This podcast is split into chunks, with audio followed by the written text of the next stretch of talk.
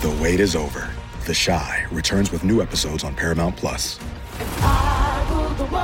What brings you to the Chi? Opportunity. Everybody get down! A new reign is coming to the South Side. Never should have sent a boy to do a woman's job. The Chi. New episodes May 10th. Visit ParamountPlus.com slash The Chi to get a 50% discount off the Paramount Plus with Showtime annual plan. Offer ends July 14th. Subscription auto-renews. Restrictions apply.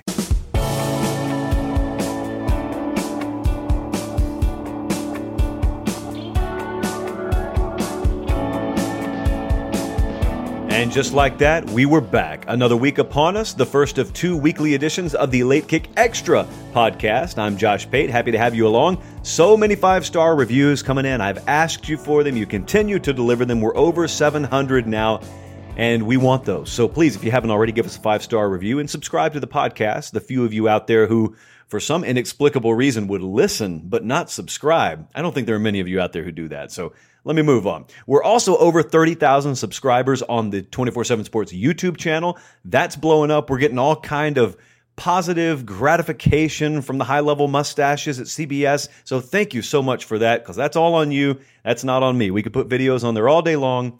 If you don't subscribe and watch them, no one really cares, and we're all out of jobs here. So thank you so much for that. We've got such a loaded podcast this morning. I mean, wall to wall. You guys really came with it this week, and I made a subtle change in the show. And I don't know, somebody out there may already have picked up on it.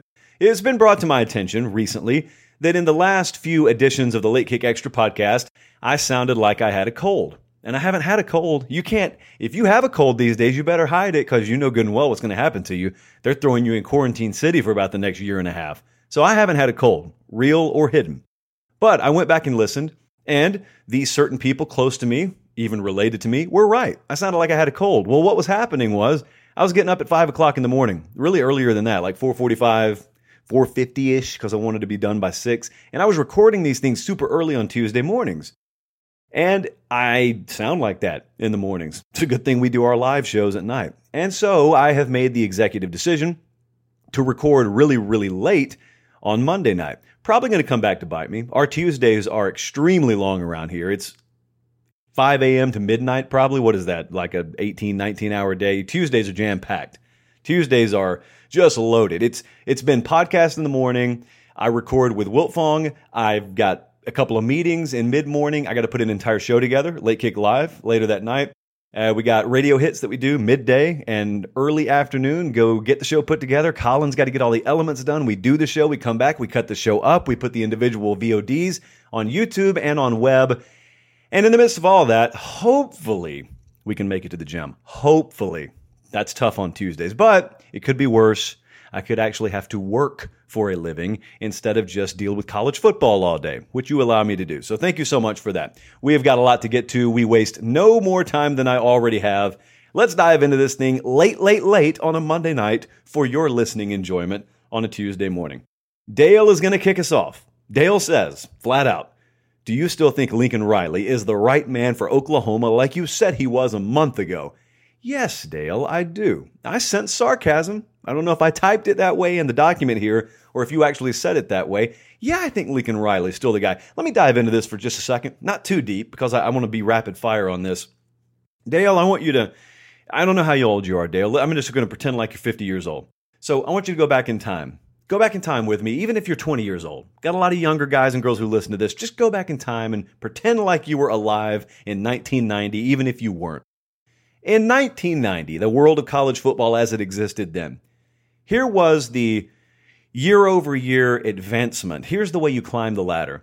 You cut your teeth as a grad assistant, and then hopefully you got a lower level job. Maybe you interned somewhere, and eventually you got on the field as a position coach at a really lower level school. And then you worked your way up to position coach in what modern day fans would call the Power Five. And then maybe after about 10 years, you got yourself a coordinator position. And then you finally got to be a head coach again at the bottom rungs of the ladder in what you would call FCS now or G5 even. And then you work your way up and you go, I always use Toledo for some reason. I go Toledo and then spend a few years there, learn out of the bright spotlight, and then you go to like Utah and then you uh, get a job at Arkansas and then South Carolina, and then Georgia. That's the way you used to have to climb the ladder. Think about Lincoln Riley's career progression. Did he do any of that? Kirby Smart's at Georgia. Did he do any of that? Ryan Day is at Ohio State. Did he do any of that?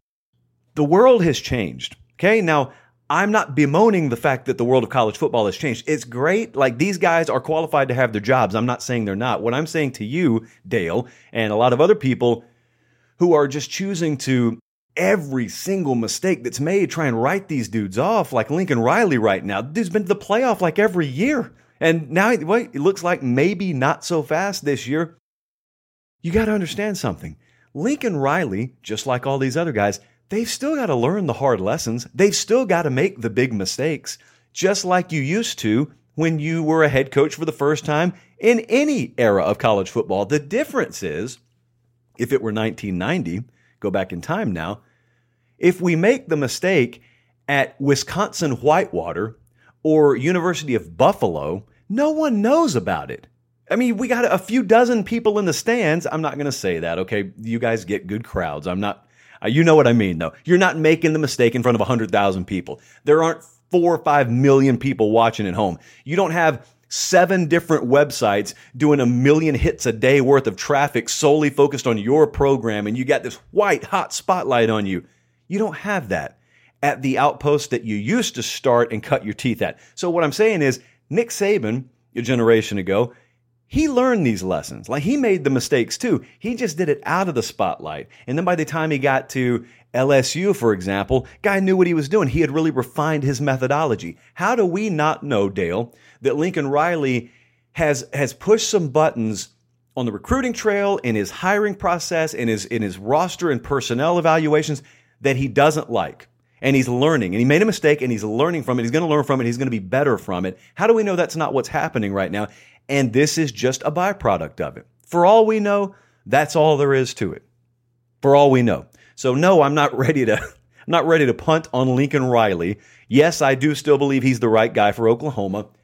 And believe it or not, it is Red River Shootout weekend. Don't let anyone call it anything other than that.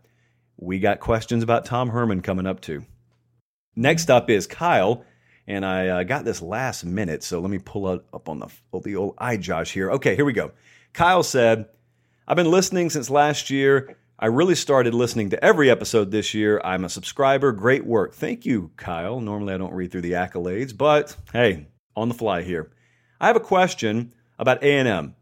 I believe it was Sunday's episode where you said that A&M did about what you'd expect a top 25 caliber team to do against Alabama. Do you think A&M has a good chance of beating or at least being competitive with Florida? this Saturday? First part of the question, yes, I do. I think it's a huge game. I think its importance can't be overstated. Not many A&M fans I know expected them to beat Alabama. Alabama's in largely a class of their own in, at the very least, the SEC West. However, what we did hear coming out of that game is the same figure being thrown around, and it is 75 zero zero zero zero zero zero seventy five million dollars. That's what he's been guaranteed. He being Jimbo Fisher, and you're not happy when you uh, what what result would they get? What are they getting? About a twenty million dollar result instead of the seventy five million? I don't know how to quantify all that. I just know that they're they're not on par with what they want to be relative to their investment. I had a whole diatribe about that Sunday night. I do not believe you you just throw money at something and it automatically fixes it. Brandon Marcello put out something on Twitter during that game or right after that game, and I was kind of going back and forth with him on there, and he made that point. He said, "Listen." In this part of the country, we just throw money at the problem until it gets fixed. And that's kind of the attitude. The attitude with Jimbo Fisher was, all right, well, you know, if we if we only pay this man $50 million, then maybe he'll come here and go 8 and 4. But if we pay him 75 million, then he'll go 11 and 1. And I'm just like, he's the same person. No matter how much you could pay him 150 million dollars. You could pay him 200 trillion dollars. He is who he is is the point. And you can only build so many facilities. You can only hire so many assistant coaches. Like you've gotten what you've got. And Jimbo Fisher's not changing anything. He doesn't think he needs to. What he was got him this deal. You think he gets paid and then says, all right, time for me to change? Heck no, nor would you. You did what you do and they paid you because of you being who you are. Why would you change? So don't get mad at, well, this is my viewpoint. Now you guys can do whatever you want to. It's, it's your fanhood, it's your team, but I don't get mad at the coach who is being exactly who he is. I get mad at the folks who thought throwing a bunch of money at him was going to change him. This is who Jimbo Fisher is. Now, having said that, uh, this weekend's a big game because this is not Alabama coming in town this weekend. This is Florida. The line on this game is not 18 or 19. The line on this game is six or seven, and it's in your backyard. And they are in what we call wounded animal mode. I kind of stole that from J.C. Shurburtt, but I love it so much I, I use it to the degree that people think I made it up. So if you already thought I did, I've properly attributed Shurburtt, but I don't think I'm going to do it anymore. Um, Shurburtt's got a lot of good ones if you uh, if you listen to him closely. So they got to win Saturday, man. But so does Florida. Florida's looking around and they know Bama's got Georgia coming in in a couple of weeks. So Florida knows, hey, we may have a one game lead already on Georgia before we ever even play them. And hey, they got Tennessee this week. Who knows what happens there? We're going to talk about it in a little while. But uh, Florida's got to take care of business too. I mean, they're favored by a touchdown on the road here. You know, there's a difference that I've seen between Florida and Bama. They both have really explosive passing games. I don't know that Florida is capable of getting quite the disruption defensively that Alabama is. In fact, I know they're not right now. There's there's no second guessing that. A&M's got to take advantage of that. I don't think Kellen Mond played that poorly against Alabama. They were just overwhelmed. Maybe they atone for that Saturday against Texas A&M. Good question though. I think we can revisit this one, Kyle, after that game and talk about the rest of the season at that point. All right, next up. Now this is this is five questions in one. So we're just going to kind of we're going to be like a stone with a really flat surface and we're going to submarine that thing and it's just going to skim over the pond and we're going to hit all of these questions here not quite in one breath, but not too many more breaths than that. So don't all of you start thinking you can send a six pack of questions and I'm just going to answer them all. I probably would though. All right, here we go. First question is does the Big Ten and Pac 12's initial decision to cancel the season hurt their team's recruiting efforts? No, I don't think any more disproportionately than they would have anyway. Number two, can I leave a review for the podcast on Spotify? No, take it up with Spotify, not me. That's why I always talk about Apple Podcasts, and you guys think I'm excluding all of you who don't listen on an iPhone, and I'm not. It's just that whatever we use, and it's above my, I won't say pay grade, it's above my interest in diving into such analytical things to know why we value the Apple side of things so much, but we do. So that's why I ask on the Apple side of things. And I tell you guys, if you use an Android or whatnot and you can't leave a review, just find one of your friends who has an iPhone, steal it, but it's only two minutes. So, two minute rule is borrowing, two minutes or less. It's just borrowing. And get in there and subscribe to this podcast on their phone and leave a review. I had, I, I kind of kiddingly challenged you guys to do that a couple of weeks ago. I had so many people leaving reviews and it said, Hey, I'm on my sister's phone. Hey, I'm on my brother's phone. I, I think at one point a sister brother switched their phones. I, I don't know. Same last names, and it was not a common last name. But in any event, no, you can't leave a review on Spotify. Don't ask me why. I don't even know why. I don't even want to know why. Third question I'm having a second date with a girl. She's coming over to my house. I'm going to cook her dinner. What should I make? A phone call. If you're not confident in your skills, a phone call to someone who is confident. It's okay to outsource. We outsource things all the time. Okay. I've been outsourcing my cooking forever. Ramen noodles, eggs, and anything that can go in a microwave. Above that, yeah, man, I'm outsourcing. Listen, look how great I turned out, right? Hey, I'm sitting here at uh, two o'clock in the morning recording a podcast. I mean, who, who wouldn't want to be this? Number four, do y'all sell merchandise? If you did, I'd love to buy some. All right, the merchandise question. The answer right now is no. Um, I don't want to be an instigator. I would just, I would just subtly advise you that if you're interested in that kind of thing, keep saying you are. I'll leave that there. If you, if you guys, if you dig the idea of late kick merchandise, just keep speaking about it very loudly. Okay, kick that hornet's nest. Let's move on. Fifth question here. You've said in the past that apathy is the worst thing that can happen to a football program. How do programs overcome it? You're right. I've always said anger is not the worst thing. Is if your fan base is angry, at least they're still engaged.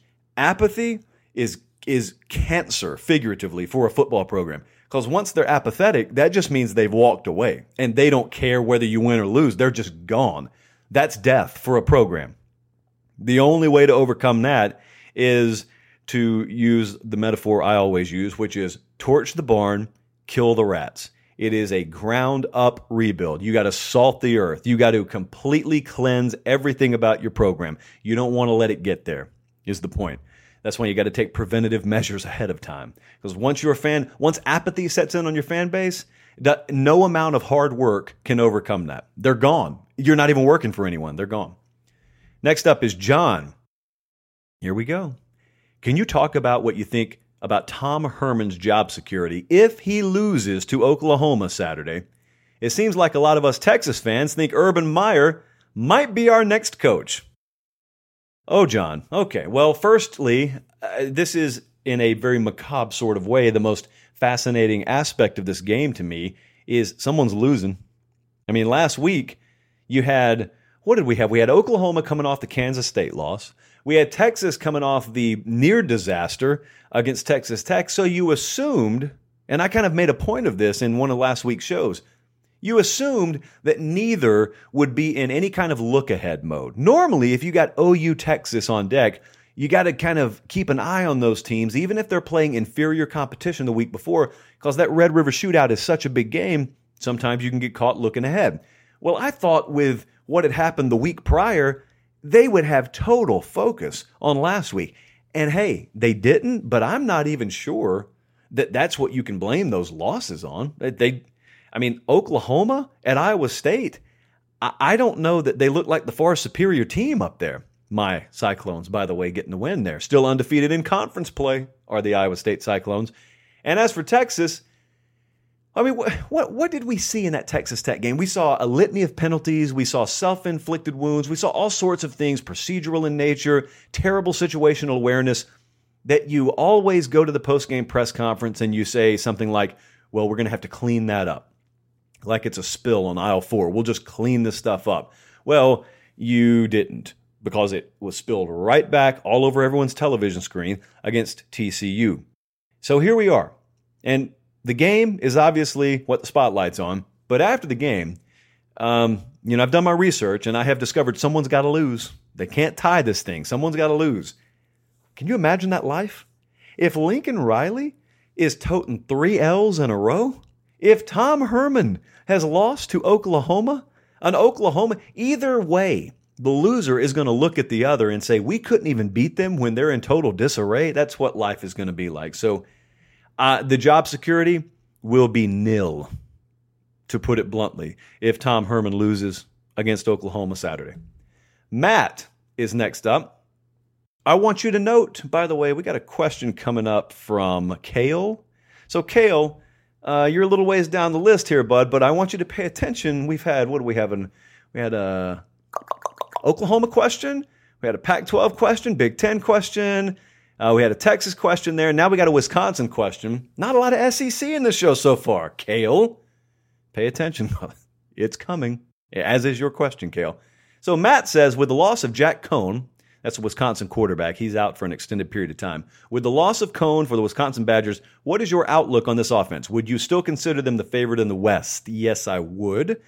I would still consider them the favorite in the West. I, I think a lot of you got what you wanted you didn't want the injury, certainly, but a lot of you in, in Wisconsin circles have been calling for Graham Mertz, who is a guy a lot of you are familiar with. I don't know nationally if that's a name that kind of bends the needle very much, but that's who's going to end up getting these starting reps until Jack Coan's back, and then you'll have a decision to make up there. But basically, the thinking in Wisconsin circles has been Jack Coan has taken us as far as he can take us and we've wrung every ounce of potential out of the offense with him leading it. And you feel like he could play until he's 45 years old and he'd just be a returning starter every year, but he's not returning and getting better. He has maximized his potential. He's a, he's a really good quarterback, really solid quarterback, but you guys know that you probably need a great quarterback in order to overcome Ohio State uh, theoretically in a Big Ten championship game.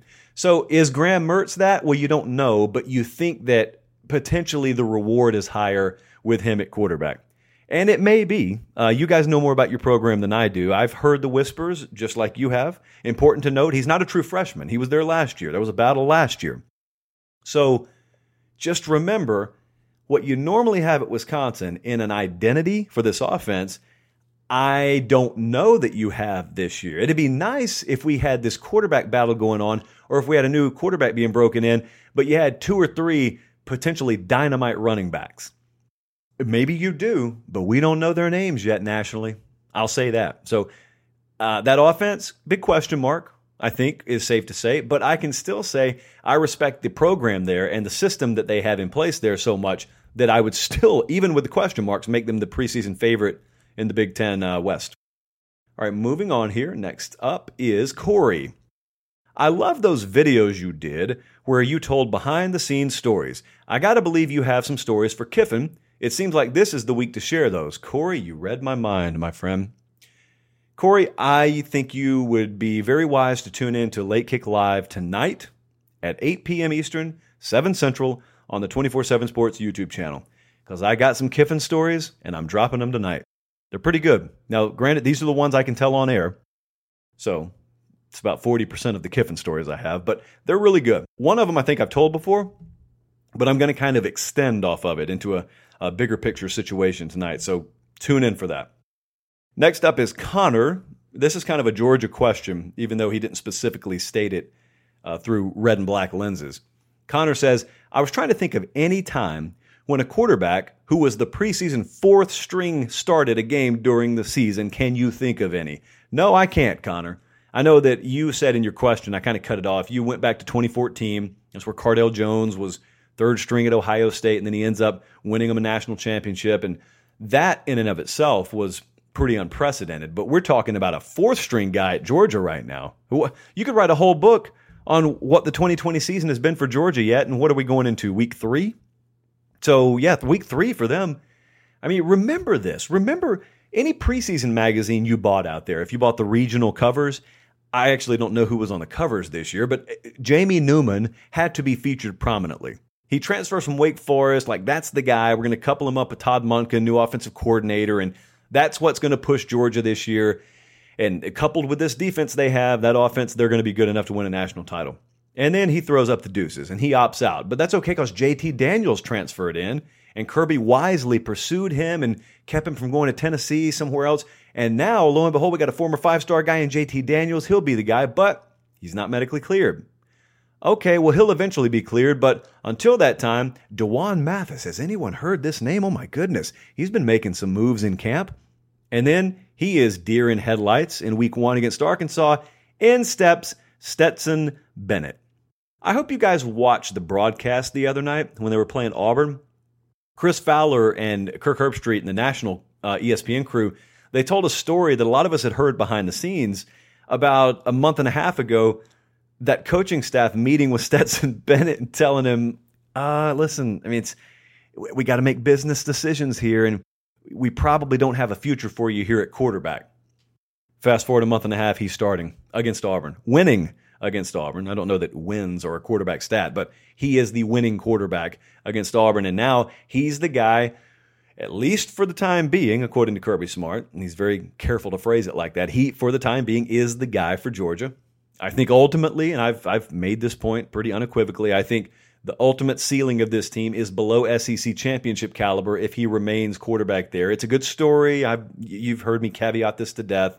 Okay, I'm not hating on the guy. I'm just telling you it, they need JT Daniels ultimately. They need that ability. They need that kind of arm talent because they're going to have to score. Doesn't you're not shutting everybody out. Everybody's not Auburn, okay? People will be able to dent the scoreboard even against this defense, believe it or not and it doesn't have to happen every week. This is not a, a sport where you go six and four and make the playoff. This is a sport where you got to win pretty much every week, and so Georgia's got to win pretty much every week. And if they you know lose one game, they're already in zero margin for error territory. They got to be able to stretch field a little bit. But it is a remarkable story now. It is a truly remarkable story unfolding there. Casey, next up. Casey, this is a great point you're going to make. Very important point. I think societally, culturally, personally, emotionally, this is an important point for me. Casey says, I think it's crazy how you're always talking about Fleetwood Mac and that song Dreams, and now it's gone viral. Yeah, it is crazy, isn't it, Casey? It's crazy, but I'm going to, I'm to tell you what's really crazy in just a second. If you're unaware of what Casey's talking about, um, I've chosen not to engage on TikTok yet.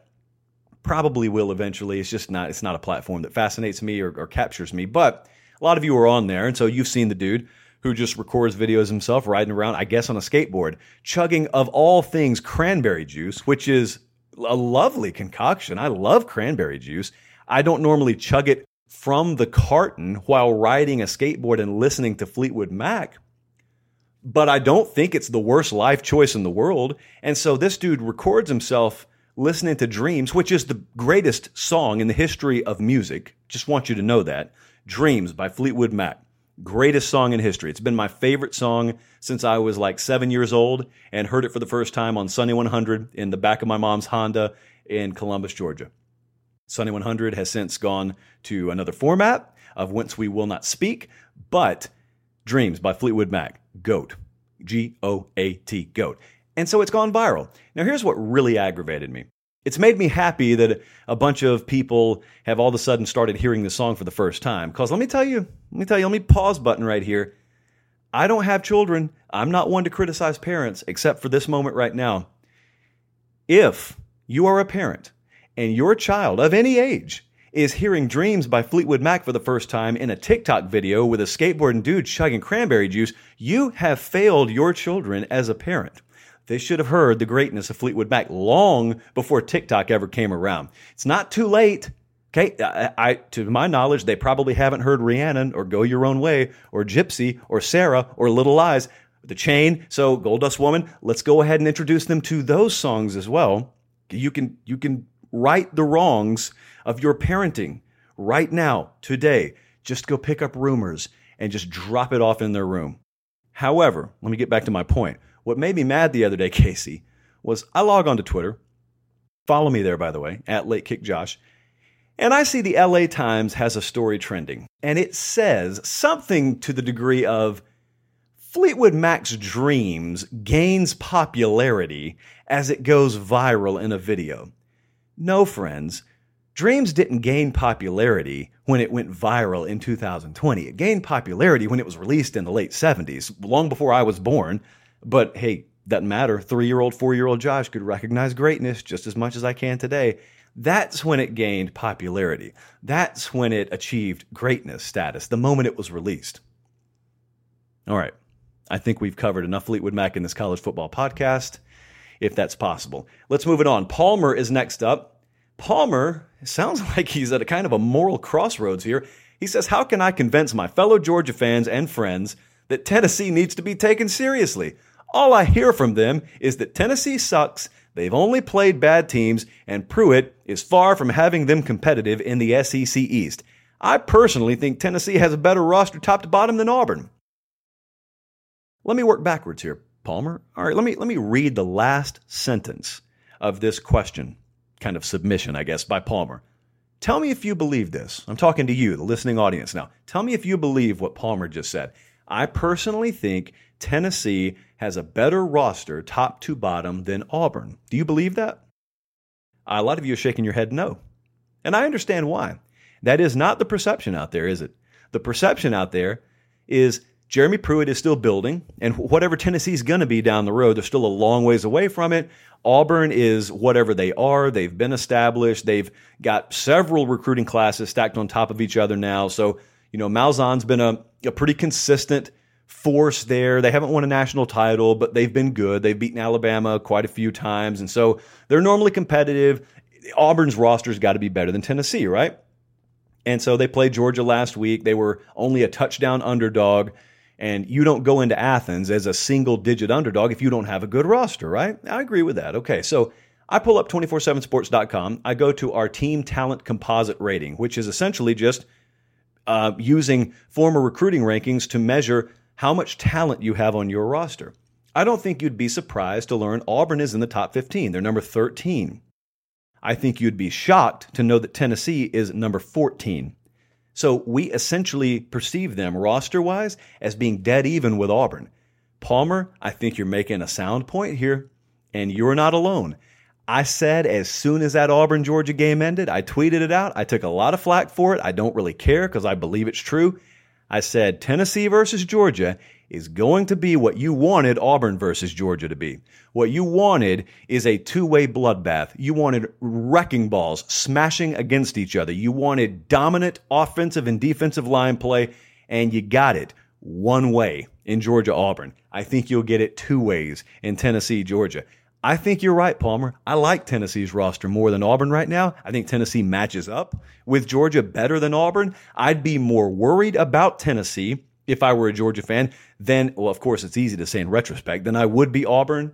Uh, and I would not have said that probably before the Auburn game. So that's really easy. That's hindsight quarterbacking. We don't I'm trying not to do that on the podcast. I'll just say this knowing what we know now, if Tennessee played Auburn this week, I'd pick Tennessee to beat Auburn. That's what I'm saying.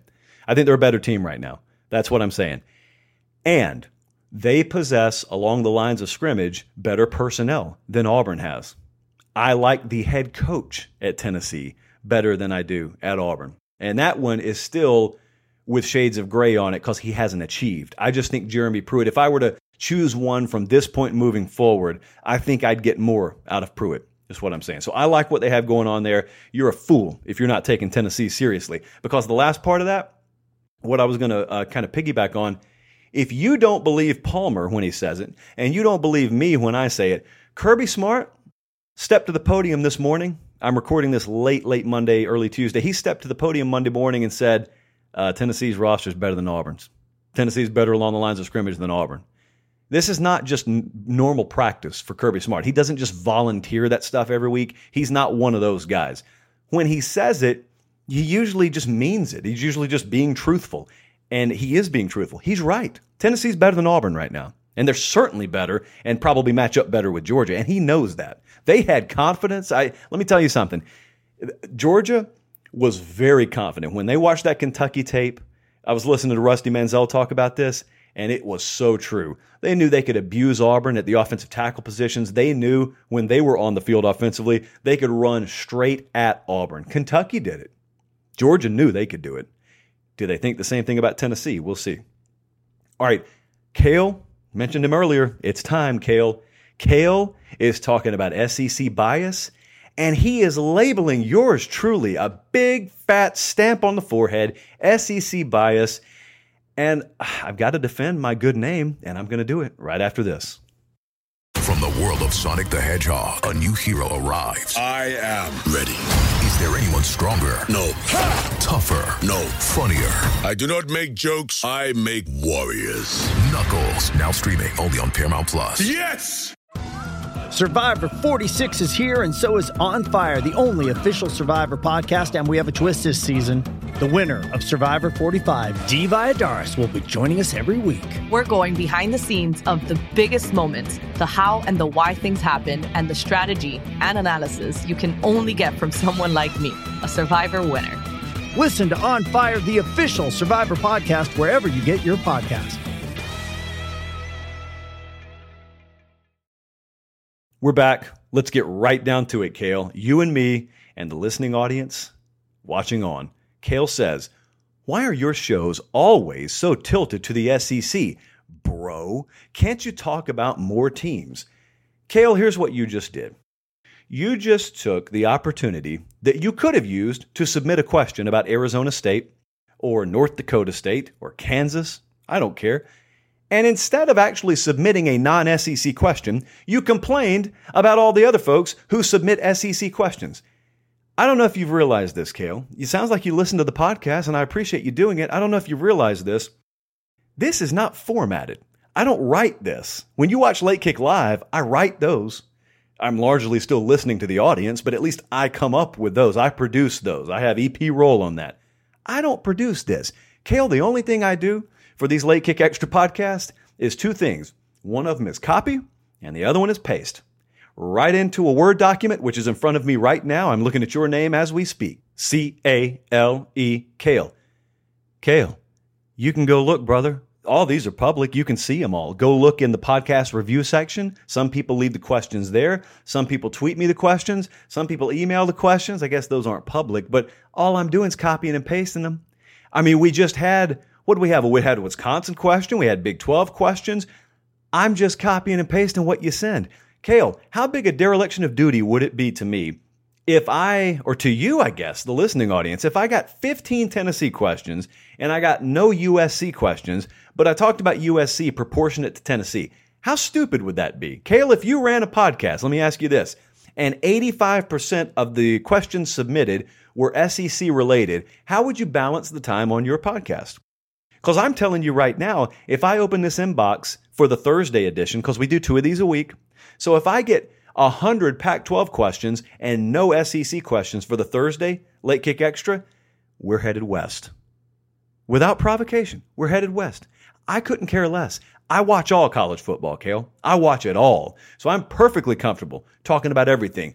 But here's what I'm not dumb enough to do I'm not dumb enough to format the show for me. I'm not the audience. I format the show for you. You are the audience. If I format it for me, that's an audience of one. And that really doesn't go very far. I format it for you. And it's very simple. You write the show for me. I just copy and paste, like I said. So, Cale, the reason there's so much SEC on here is because you want SEC on here. Simple as that, brother. You had your opportunity, and you have another opportunity every single show I do to get me off the SEC, like we did multiple times already in this podcast, as it turns out. Michael's next. Cale, you're going to love this one. We're talking about where's where are my drums? I don't have a drum roll. That's it. I never was able to do the roll the tongue thing. Anyway, Cale, we're talking about the SEC. Turn that volume up to 11, brother. Michael says, I've got to ask a Tennessee question before I lose the ability to. Let's say we upset Georgia or maybe Florida, and even if we lose to Alabama, let's just say we're sitting 8 and 2, both losses coming to likely top 5 teams. Are we sitting out of the SEC championship game? And if we are, are we still in the talks for the playoff? Michael, I cannot in good faith answer this question yet. So many hypotheticals, so many unknowns, and it's a Tennessee playoff question. And Michael, as much as I'd love to see it for you guys, it's a bridge too far as we sit here on October 6th. So there's the brake pedal right down there. Let's pump it and let's focus on Athens GA Saturday. All right? It's for, it's for the best, Michael. It's for the best. Vanden is next. Vanden asks, could you possibly talk about the significance of Demarkcus Bowman transferring from Clemson to Florida on the next Late Kick Live? Well, Vanden is probably not a, a, broad enough topic for me to hit on there, but I will hit on it here. Uh, this is interesting. You know, this is it's not a crack in the veneer of Clemson or anything like that, but it is significant. This was a big time player that they got from the state of Florida, and now he is transferring back to Florida. He's not doing it right this second, I don't think. I think at the last update, he's going to be there in the spring. So it's not like he's going to play Saturday against A&M or anything like that. But he, he also is uh, not playing against Miami for Clemson Saturday. So this is a guy who is ultra talented. He had not immediately cracked the depth chart, and for whatever reason, he's out of there. It's good because I don't care how you acquire talent, just get the talent. Brenton Cox right now is a big contributor for Florida. They didn't sign him out of high school. He went to Georgia. You know, so D'Eriq King, since Clemson's playing Miami Saturday, you remember when he committed to Miami out of high school? I don't. I remember when he transferred from Houston. Um, this is the way of the world, man. You get that talent however you can. And what is the one knock? Well, maybe the one of, of a few knocks that you've had on the Florida coaching staff. What, what is it? Recruiting. They haven't been able to recruit quite at an elite level. Okay, well, maybe there's more than one way to get elite talent on your roster. Just do it by any means necessary. Florida's a Nike school. Just do it. Author, next up, is South Carolina at a crossroads as a football program? Two losses in games that felt like with better coaching, we could be one and one in. Author, yes, they are. I felt like they were at a crossroads before the season even started because it was hard for me to envision this season. Uh, it was really hard for me to envision it approaching 500. Certainly hard for me to envision anything more. And for a fan base whose opinion of their coaching staff was already on shaky ground at best. I didn't know what that was going to bring, and I certainly don't know what the end of this season is going to bring. You're right. I think you're right. And the bad part is, you know, it would be reasonable if Muschamp was working in good faith on several good years and he had just replaced his coordinator in the middle of a pandemic. People would be willing to give him some rope. I don't think they're willing to right now. So, yes, they're absolutely at a crossroads. Next up is Hayden. I'm an Auburn fan and I'm mad, says Hayden. Gus has been here seven years, and there's no excuse to be manhandled like we were Saturday. What do you think about the situation? Do you see a way Auburn can improve offensively with the current cats we have up front? No, I don't. Hayden, I've got to be honest with you.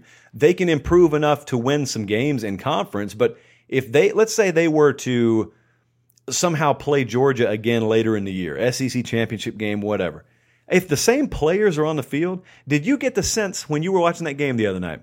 If they played that game 10 times, did you get the sense Auburn would ever win any of those? It's there was so little variance in the game. If it were a if it were a game where you had teams like Mississippi State playing, where they throw the ball so much, and so you could have tip passes, you could have fumbles, you could have so many weird bounces of the ball happen that one game to the next, you could have wild swings in the final score. Well, when all you're doing is you're just taking a sledgehammer and just beating people to death with it, and they can't do anything about it, they can't stop it, like their arms are handcuffed, in other words, what's the variance? How would that be different one game to the next? I don't think it would. I just don't think Auburn has the horses. They don't. They got leaned on, man. They really, they got so thoroughly bludgeoned. They didn't want any more of that. In fact, it was long before that fourth quarter was over. I'm not saying they quit. I'm just saying they knew what was happening. You don't think those players knew what was happening? That was demoralizing. It was bad. I, I can understand how you guys feel. It was bad watching that. And I'm just sitting there neutrally observing. That's bad. No, Hayden, I think you got what you got right now. Uh, they didn't set the world on fire against Kentucky in week one either. And so they've got big games coming up. And they've, they've still got several of them. They got to play Tennessee. Tennessee can do the exact same thing to you Georgia did the other day. It, the Tennessee right now, I think they've got a better offensive line than Georgia's, and Georgia's is good. You saw what Georgia's was able to do to you. Tennessee may have a better one than that. Alabama's got a better one than both of them. They are brutal. They're in for a brutal stretch. Hayden, I agree with you. Here's what you want to do. If you want to do something fascinating, and you want to talk about inexcusable, which is the word you used, and I agree, go look at the starting five for Auburn on the offensive line and then look up what they were in high school. Most of them weren't even offensive linemen. The ones who were were very lightly recruited, and you got to ask yourself this is not the second year in in Gus Malzahn's tenure. He's been there since 2013 now, seven or eight years, whatever it is. And that's the unit you're, to- you're, you're, sending that unit out there and expecting to contend for an SEC championship. Wow. All right, Coleman's going to wrap us up here. Coleman says, Josh, do you believe the 2017 season still looms over the Georgia program? The success Georgia had that season seems to define the expectation for Georgia the last couple of seasons. Should expectations be tempered? Absolutely not, Coleman. Absolutely not. I don't care if 2017 didn't happen. I, what if they went 8 and 4 that year? What, what does Georgia have? They've got according to our numbers, the most talented roster in America. What should the expectation be? If the expectation at Alabama is championship and Clemson and Ohio State, why in the world should you take a back seat in the expectation department? I don't care that you haven't done it since 1980. Couldn't care less. That has nothing to do with what you're capable of from this point moving forward. Clemson, you remember when Clemson in, in 2015, they faced Alabama in a national championship and Bama had already won three of them under Saban, and Clemson hadn't won one in who knows how long. And I remember people making predictions on that game, saying, "Well, I'm going to pick Alabama because they've they've just done it. Look how many championships they have." I didn't care. I didn't care. Uh, by the way, Clemson the very next year they beat Alabama. All of a sudden, they had won a championship. You don't win them. You don't have them until you win them. I mean, that's the whole point that that's not what ever stopped Clemson. What stopped Clemson was not having the right pieces in place, not having the right infrastructure in place. Well, once you get all that, all of a sudden those barriers that looked insurmountable, they're not insurmountable anymore, and you win. And Georgia has it in place now. The, the, you have one final hurdle. You've won the SEC. You've been in the playoffs. You've won a semifinal. You've gone to a national championship game. There's only one hurdle left. It's Crimson in nature. You're going to play him in under two weeks, and you may get him again in Atlanta. Who knows? You may see him three times this year. Wouldn't that be fascinating? But Coleman, expectation is what this sport's all about, man. This is not the NFL. It's not built on a foundation of parity. You don't get punished for your success. You get rewarded for it. The better you are, the more recruits want to come play for you. The better you are, the more money they pump into your facilities. The better you are, the more the higher paid coaches want to come there and you can afford to pay them. Everything's tilted towards Georgia and about 10 or 15 other teams in this sport if they've got their you know what together. Georgia's got it together. They're going to win a national championship. Their expectations should be no lower than the very best at Georgia. All right, if you haven't already, subscribe everywhere the YouTube channel, Follow me on Twitter at Late Kick Josh, and also leave us a five star review here. We got such a loaded show tonight on the 24 7 Sports YouTube channel. Late Kick Live. We are on the air at 8 Eastern, 7 Central tonight. We are predicting games. We're breaking down games. We are picking straight up and against the spread. And I've got Lane Kiffin stories, like I told you. We have got a jam packed show. Hope you'll join us tonight. Thank you for joining us this morning. For producer Jordan, I'm Josh Pate. This has been the Late Kick Extra podcast. Have a great day and God bless.